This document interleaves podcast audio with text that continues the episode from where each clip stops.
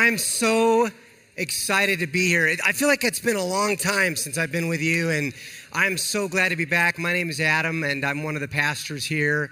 And uh, I've been away. I, I was in Egypt with Pastor Guy, and I'm going to tell you some stories about that today. But then, right upon my return home from Egypt, I turned around almost immediately and went away with our elders on a prayer retreat. And we took with us those 700 prayer cards that you filled out and we prayed. There was eight of us and 700 prayer cards. You do the math, but uh, we prayed all weekend for every one of you, everyone who filled out a card, and it was an incredible weekend. I'm going to talk a little bit more about that later, but uh, I'm just so glad to be back and to be a part of this fellowship. Do you ever wonder, God, do I take for granted what a joy and a privilege it is to come here on Sunday morning? Boy, when you're away for a while, you realize how special this place is. Amen. It's so good, so good to be here. Will you do this? Pull out your Bible, open to the Gospel of Luke. Ushers are coming now. You'll want a Bible in your hands. If you don't have a Bible, raise your hand. They will hand you one. We're back in Luke chapter 12, is where we go. While you're turning there, can I express my deep gratitude to all of you for praying for Guy and I while we were in Egypt? We felt your prayers, okay? We were so impacted there. This trip was life changing for me. And so thank you for praying. I've got some pictures of this trip. So this is the this was our little team here. Uh, there's me far right. There's Pastor Guy. That gentleman in the middle is Camille. That's kind of a feast that we were eating before we went to church. And Guy preached that night in Cairo. In Egypt, that's the size of the of the meals they serve you. And then when you say you're full, that means okay, feed the white people more. So that's what happened. I'm full. No, you're not. Eat some more. And it happened every time. And so Camille, our brother, um, Camille Kalata, his wife Rachel, they live here in Portland, but he's an Egyptian native. He's been a missionary in the Middle East for 30 plus years, an amazing brother. I'll be talking a little bit more about him and then that's Darren Larson on the left. And Darren Larson was our youth pastor 15 years ago. And now Darren is up in Seattle. He's a pastor of a church up there. And we discovered that Darren was a very popular guy in Egypt. Okay? So just look at him. Who does Darren look like? Because every time we would go to like a touristy area, people would swarm around Darren. Teenagers would swarm around Darren, Egyptian teenagers, and they would take selfies with Darren. And we're like, they think he's someone famous. And finally, I figured it out. Next slide. Adam Levine from The Voice. They thought, okay, they thought the voice was coming to Egypt or something, you know. And Guy and I figured out they must think Guy and I are the bodyguards, which is really sad, okay? But anyway, so Darren, an amazing brother. And now let me show you here's a picture of Camille, and this is one of the pastors that we spent time with. Let me tell you something about Camille, all right? This brother is an incredible, incredible follower of Jesus. Um, his, one of his kids attends our church. He's been faithful to the Lord for 30 plus years. He knows the, the word. He was our guide. He was with us. And Camille has faithfully ministered to pastors like that pastor there on the left, Tofik, for years in Egypt. He flies over there every year to serve these pastors. And he takes over there a vision for the Christians in Egypt to not just minister to their own, but to start thinking about missions. So, Camille's vision is that Christians in Egypt, pastors and leaders, would leave Egypt and go into other Arab speaking countries around them and preach the gospel. And we had this rare privilege to go over there and teach. I think I've got the next slide is a, a picture of the 40 plus pastors and leaders and, and missionaries that we got to teach and uh, it was it was incredible. Uh, I'll tell you the thing that touched me the most was to meet the Christians in Egypt. I was blown away by their faithfulness. It's really hard to be a Christian in Egypt. Let me tell you something. So hard. They are a vast minority, a vast minority, and they're a persecuted minority. And many of the Christians, sort of by name in Egypt, are, are nominal Christians. There's a really large branch of the Christian church. It's called the Coptic Coptic church. A lot of Coptics are, are very nominal Christians. We were focusing on sort of the Protestant evangelical group, and this group is tiny, it's like less than 400,000 people in a country of 90 million. I mean, we're talking like a tiny minority, and they're persecuted. And they constantly face opposition. Every time they go to church, they go to church under the threat of violence. It's surreal to it's surreal to drive around the country and when, when we would we would be in a van and we would go to church and when we would get to the church there were these 15 foot stone walls with a metal gate. They would open the gate and the van would drive into a compound and they would shut the gate and we would go to worship. And, and the Christians worship like that. That's how they worship. Every time they go to church, there's just a tiny little hint of danger. And so to be around these leaders who are just faithfully serving the Lord, it was really hard. I'm going to tell you something. Teaching the Old Testament with a translator is super hard.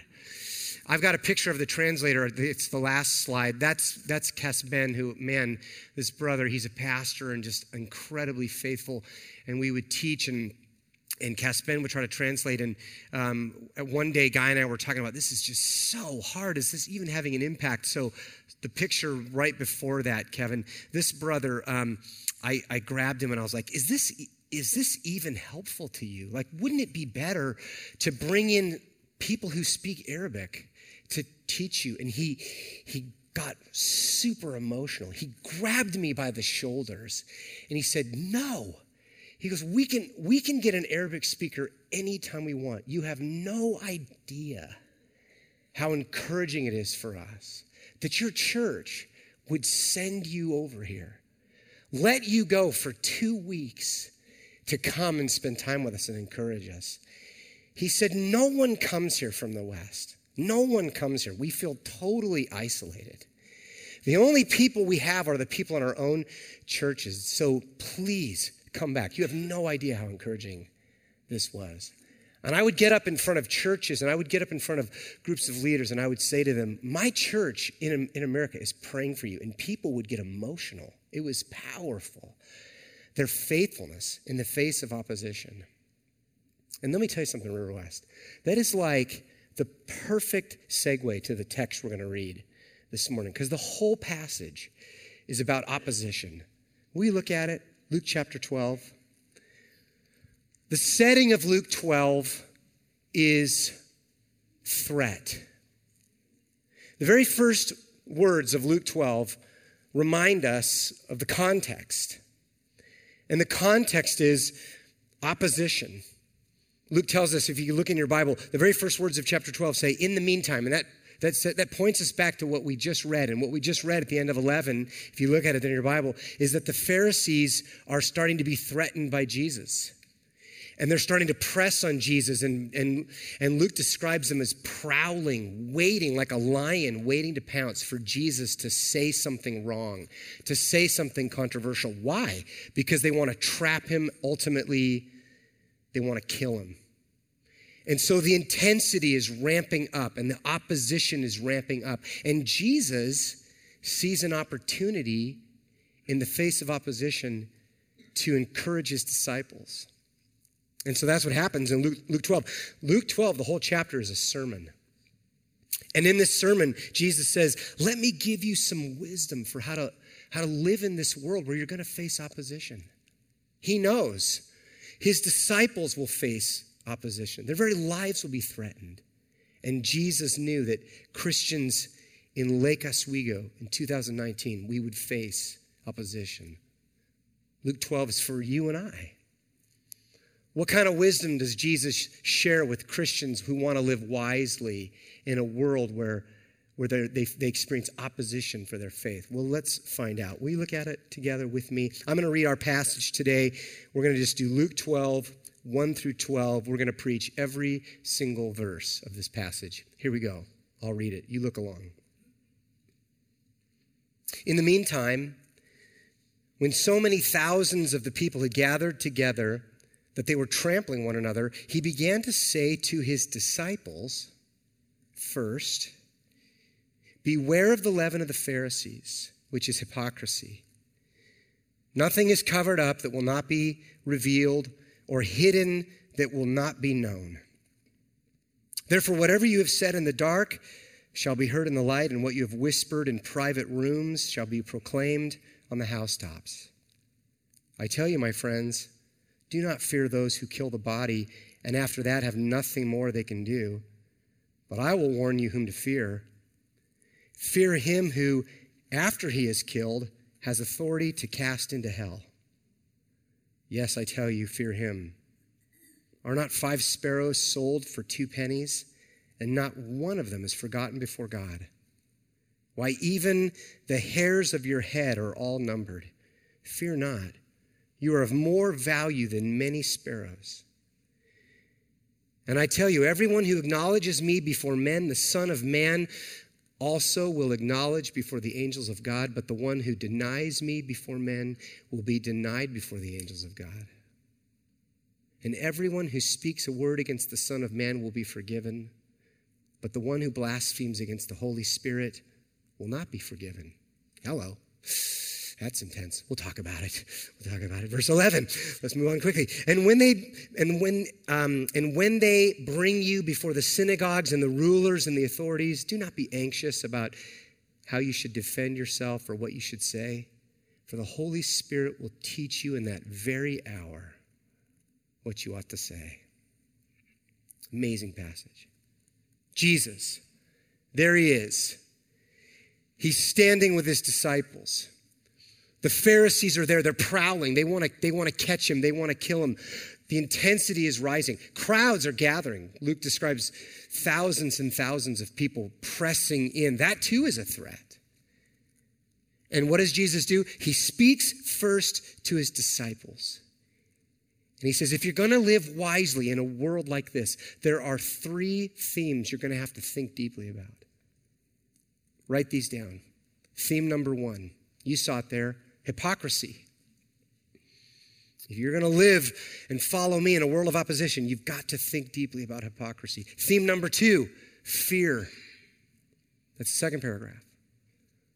So, theme one, hypocrisy. Theme two, fear. And then finally, and perhaps most importantly, Jesus says, you're going to have to think about your Christian witness. That moment when you, when you have to stand and proclaim your allegiance to Christ, that moment is critical. How critical it is for a Christian living in a world of opposition to think deeply about my personal witness to Christ. Amazing.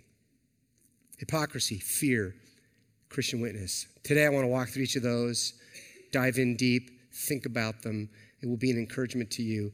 We begin with hypocrisy. You know, the crowds that day, 10,000 maybe, imagine it, thousands of people, and Jesus realized this is an opportunity to talk about the temptation of hypocrisy. There they are. Crowds have gathered. Why are they there? We don't know, but they're trampling one another. They're pressing in. And when a crowd gathers, that can be a little stroke to the ego.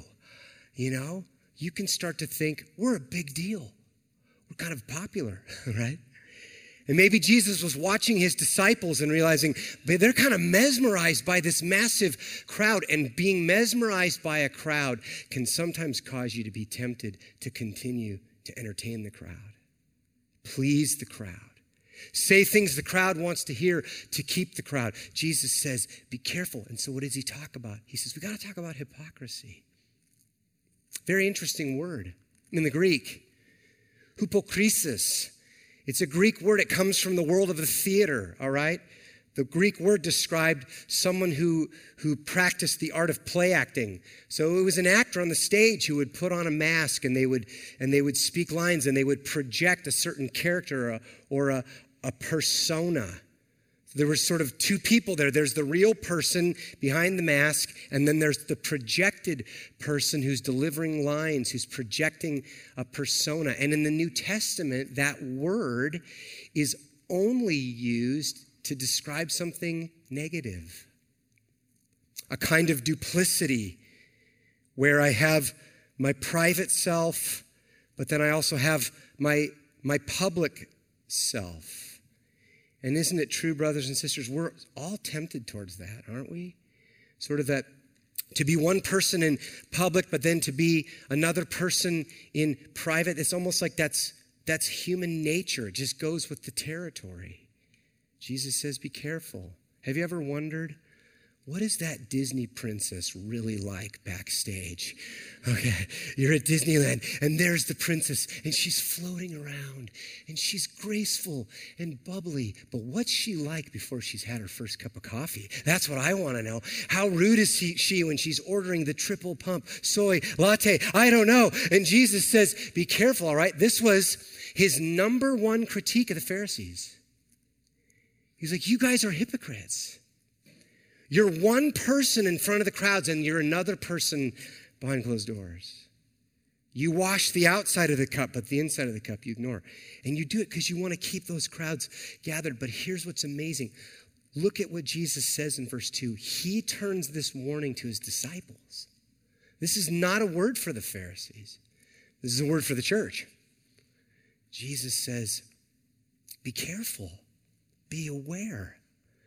This is about you now. This is about me.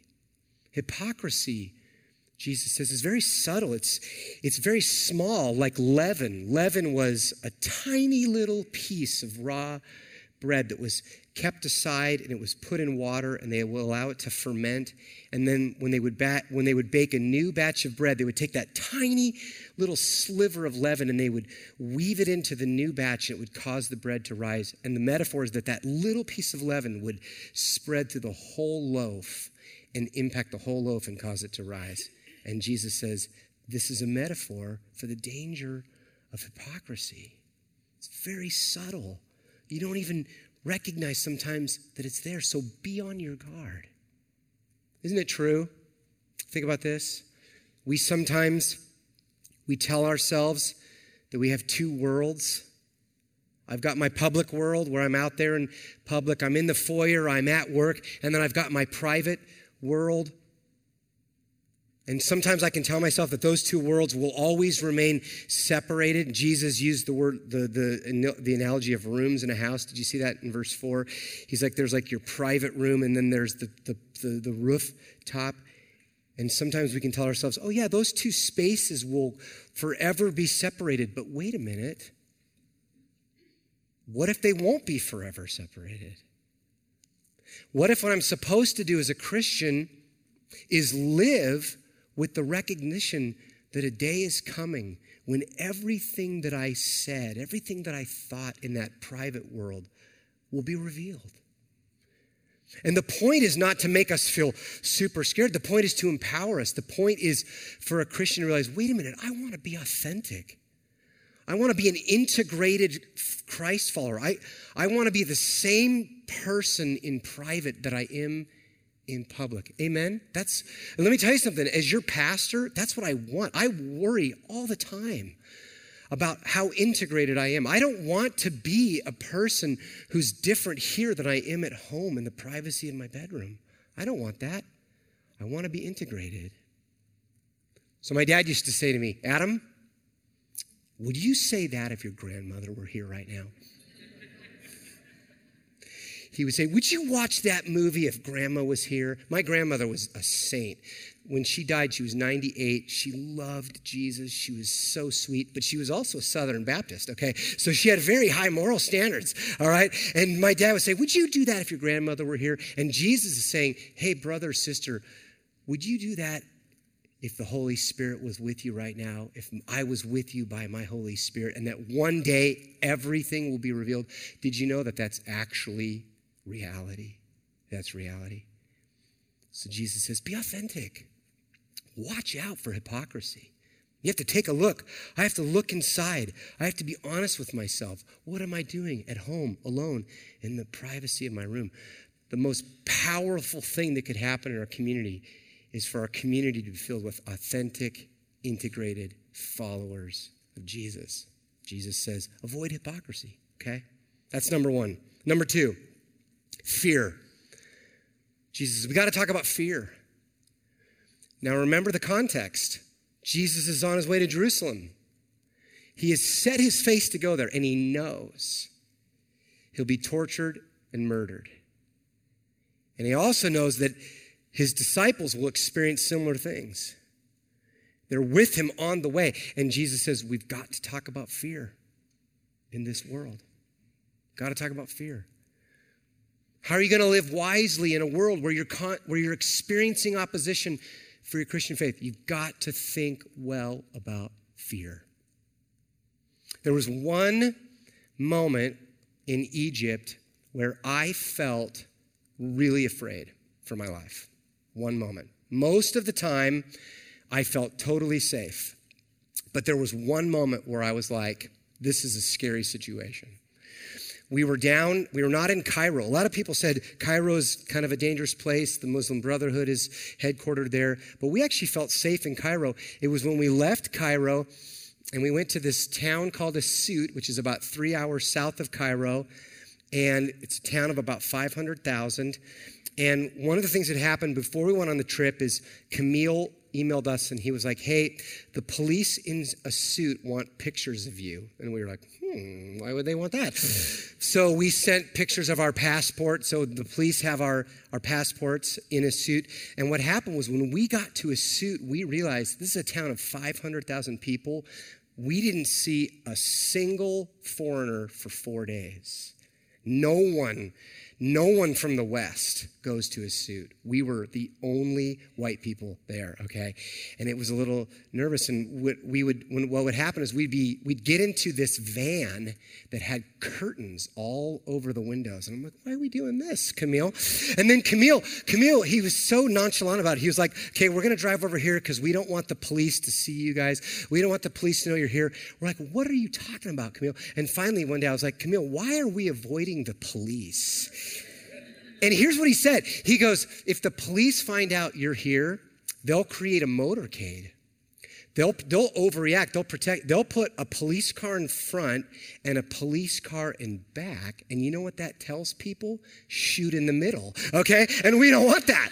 We don't want that. So we're like, okay, that's good. Let's avoid the police. So there we are. We, we, are going to a church to pick up a pastor named Cass Ben, and we don't want to go on the main road. So Camille has us park in this alley just just off the main road, and there's no one in this alley, and we're just hanging out in this alley in our van with the curtains drawn.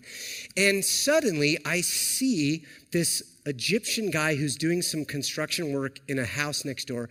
I see him look into the van and he sees me, and I'm kind of a pasty white individual, okay? Hey, he's, he sees me, and then he elbows his friend, and his friend comes over, and now they're both looking in the van, and then he pulled out his phone, and he starts texting. So I don't know who he's texting. One of the highest population of Salafi, like the radical Muslims, live in this town. He's texting. We don't know. Then I see him take a picture of our license plate number. So now my heart's beating, okay? And I kind of tap Camille and I'm like, I think we should leave this alley. Well, right as I say that, five minutes after this guy sends a text, a guy comes around the corner on a bike and he looks like he looks like a Salafi. He has a long beard. He's dressed in a black robe. He's got the black head thing on. And he comes riding and he sees the van. And right as he almost as he gets to the van, he puts his hand into his robe. And I'm like, it's on. It is on. We're going to heaven. Okay. And all my stereotypes are coming out. And then he pulls his hand out and he rides past. And I was like, oh my gosh. And you know what, brothers and sisters, can I tell you something? The Christians in Egypt live with that every single day. Every day. That church, I preached in that church on Sunday morning two years before they blew up a bus outside of that church to try to knock down the stone wall. And you know what happened the very next Sunday? The whole church came back to worship Jesus. Well, now, why would they do that? Because I think they believe Luke 12, verse 4. Will you look at it? I tell you, my friends, do not fear those who kill the body. Now, by the way, when it's totally hypothetical, this verse is easy to believe. Oh, yeah, totally. But there I am in the van. Wait a minute. I'm afraid. Do not kill those who have the power to kill the body, but after that, they can't do anything else. What does Jesus say? Let me tell you who you can fear. Fear the one who, after he has killed, has the authority over your eternal destiny. That word hell is in the Greek, it's the word Gehenna. And that word is a it was a location outside of Jerusalem. It was a valley south of Jerusalem. It was like their garbage dump where they would throw their garbage and dead car- animal carcasses and they would burn stuff. So imagine a basically a valley of nonstop burning garbage. That valley, Gehenna, became the word that the Israelites used to describe hell. Hell's in the Bible. And Jesus says, Let me tell you, don't be afraid of people who can take your life here. Be afraid of the eternal living God who has power over your eternal destiny. It's who you fear.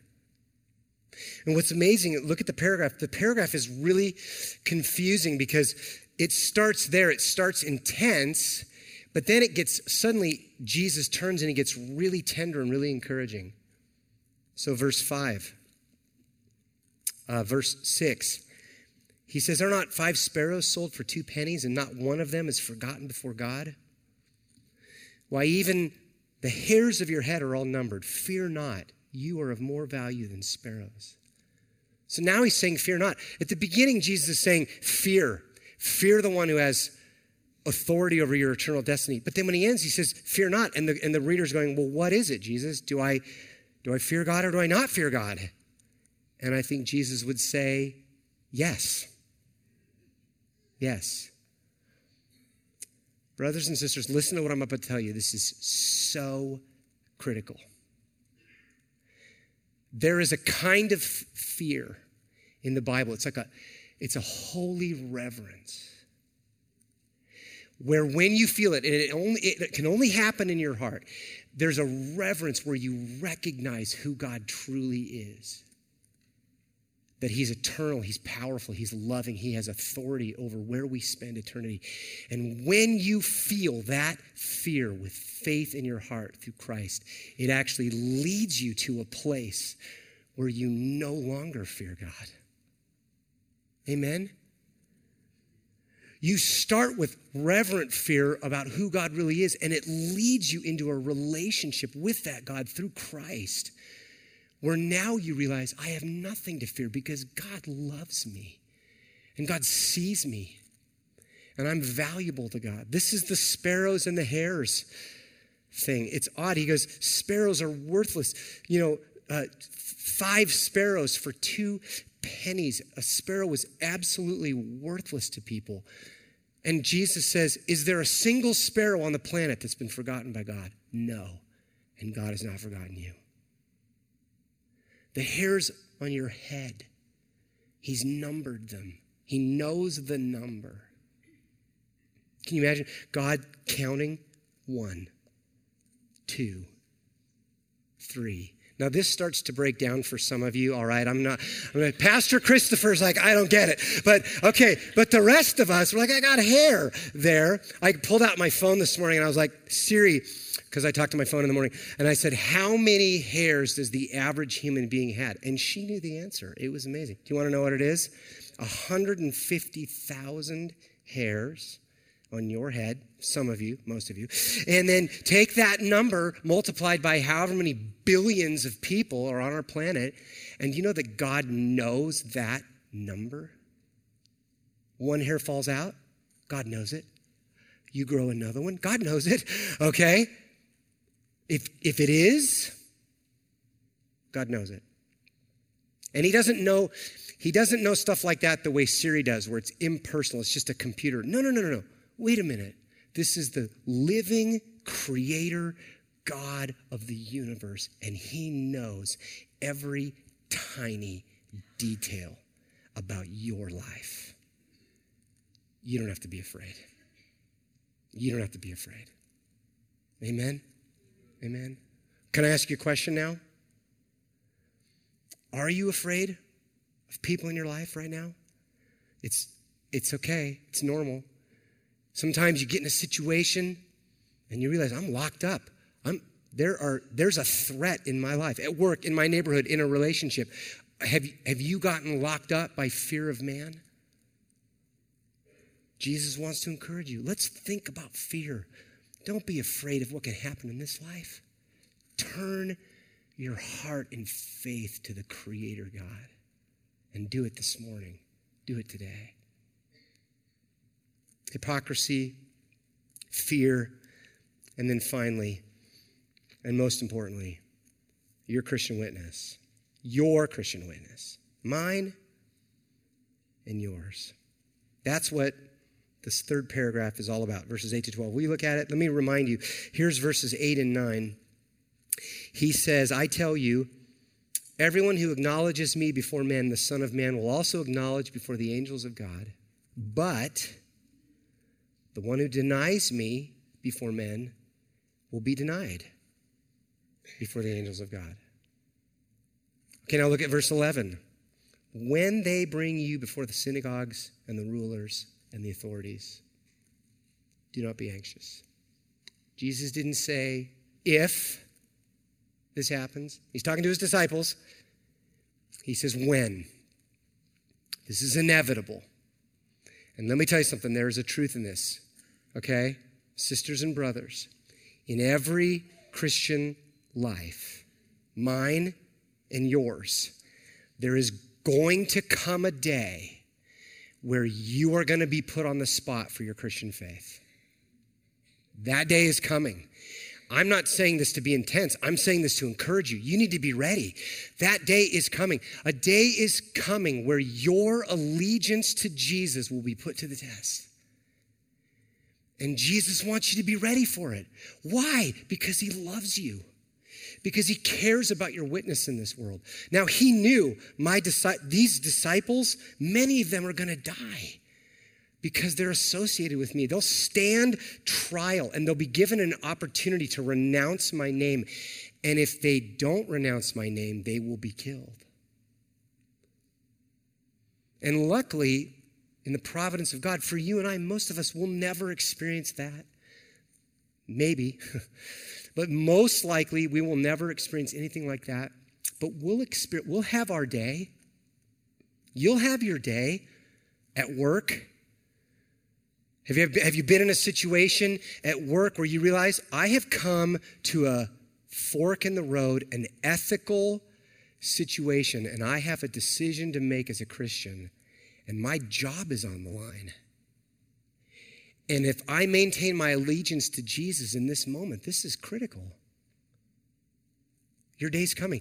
Or imagine a situation, there you are, you're in a room with a bunch of people that you love and respect, and you want to be a part of this circle. And there you are in the room, and suddenly the conversation shifts, and someone starts making fun of Christianity, and, and then it, they start piling it on, and there's laughter and disparaging. And suddenly you realize, I'm the only person in this room who loves Jesus. What will I do? I had a brother in our church who this happened to him. He, he was on a business trip. He told me the story, was so powerful. He was on a business trip and he was in a, he was in a room with a bunch of really high powered people, and he, he wanted to be a part of this circle of business people. And they suddenly, somebody started making fun of Christianity and it, it picked up steam. And then suddenly, one of them turned to him and, he, and they were like, wait a minute, you're a Christian, aren't you? Aren't you a Christian? And they kind of were giggling. And this brother he described that feeling. Put yourself in the room, that lump that rises. He said it was like that fight or flight thing. I'm either going to fight, I'm going to get super aggressive, or more likely, I'm going to just like cower out of the room. you know? Isn't that the temptation? And Jesus says, wait a minute, wait a minute. What will you do on that day? What will you do in that moment? He says to them, don't, do not be anxious. Let me tell you something. You have a gift in you. The Holy Spirit is in you. In that moment, He will give you what to say in that moment. If you open your mouth and you open your heart with faith. Brothers and sisters, that day is coming for many of you. It's coming. And I know you care about this. I know you care about it because I saw your prayer cards. Can I tell you something about the prayer cards really quick? 700 prayer cards. number one observation you have a lot going on in your life, a lot of heartache, okay? I mean, we were blown away. We, we pulled together the elders and we would read these cards and we would weep at the intense stuff that's going on in this room. So if you come in here on Sunday and you're sitting there and you're like, all these people have it put together, can I tell you something? They're actually, um, you're doing a lot better than they are, all right? Okay? Just look around the room and go, yeah, I've got it pretty good. There is a lot going on in here. Don't be deceived by, by perception, right? But here's the, here's the amazing thing about these prayer cards the number of you who said, please pray for me for courage to be a witness for Christ at work, in my family, in my neighborhood. I, I want to honor Jesus. Countless cards asking for that. And you know what? We prayed for that. We prayed for you, every single one of you, by name. By name. So take a stand in that moment. Don't fight, all right? And don't flee. There's a third way. And the third way is I'm not going to be anxious, God. I'm going to trust you right now. I've got your Holy Spirit. Okay, so I'm going to do one thing before we're done. I'm going to explain verse 10. It's a very odd verse. We look at it, it is a conundrum to say the least. Verse 10, this verse has been misinterpreted for a really long time in the church. All right? As if to say that there is some secret sin that a Christian can commit and they don't even know they've done it. That's an unforgivable sin. That's not biblical. Here's what's happening in this verse. The problem with this verse is it sounds like Jesus is saying that it's perfectly acceptable to say something disparaging about Jesus, but that if you blaspheme the Holy Spirit, that's unacceptable. But this is not what Jesus is saying, all right? First of all, the word blaspheme means to, to say that something is good to, to, to say about something good that it's actually evil. So it's to flip things upside down. That's what blasphemy is. To say that Jesus is with Beelzebul.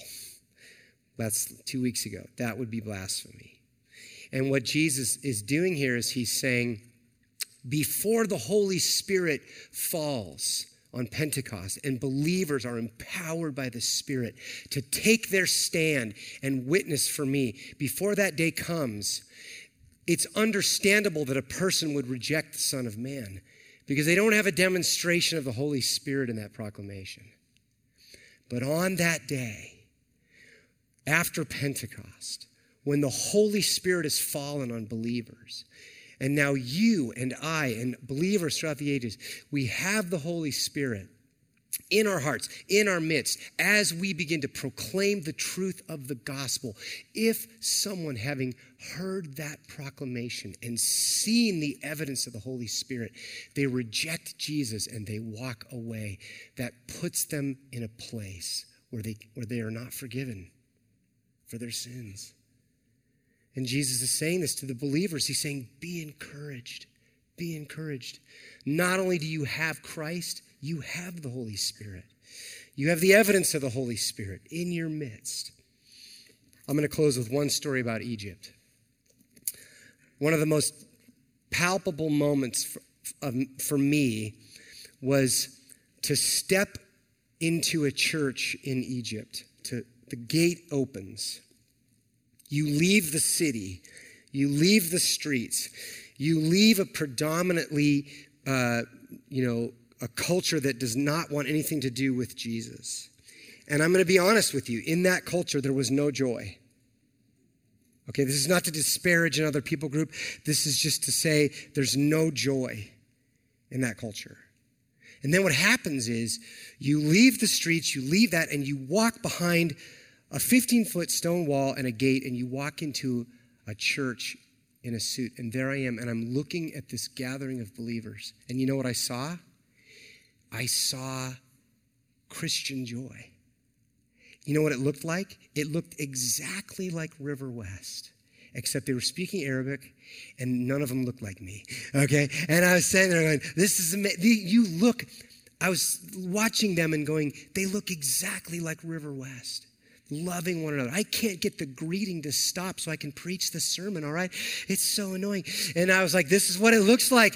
In Assiut, they love each other, they want to be with each other. Do you know what that is? That's a demonstration of the Holy Spirit poured out on a believing body of Christ, saying, Let me give you evidence that Christ is real, that Christianity is true. And then God says to the believers, Now, proclaim that from the mountaintops with courage. Your day is coming. Don't be afraid. Okay? Watch out for hypocrisy. Don't be afraid. Open your mouth and acknowledge Christ, and God will bless you. I'm going to pray for you. You bow your heads? Let's pray. Heavenly Father, how much we need this truth today. We confess, Lord, that we need wisdom. It's often very difficult in our world to follow Christ. And thank you for these reminders that other Christians around the globe are experiencing that and more. Oh, how we pray, Father, for Christians in Egypt, our brothers and sisters. We'll spend eternity with them worshiping you.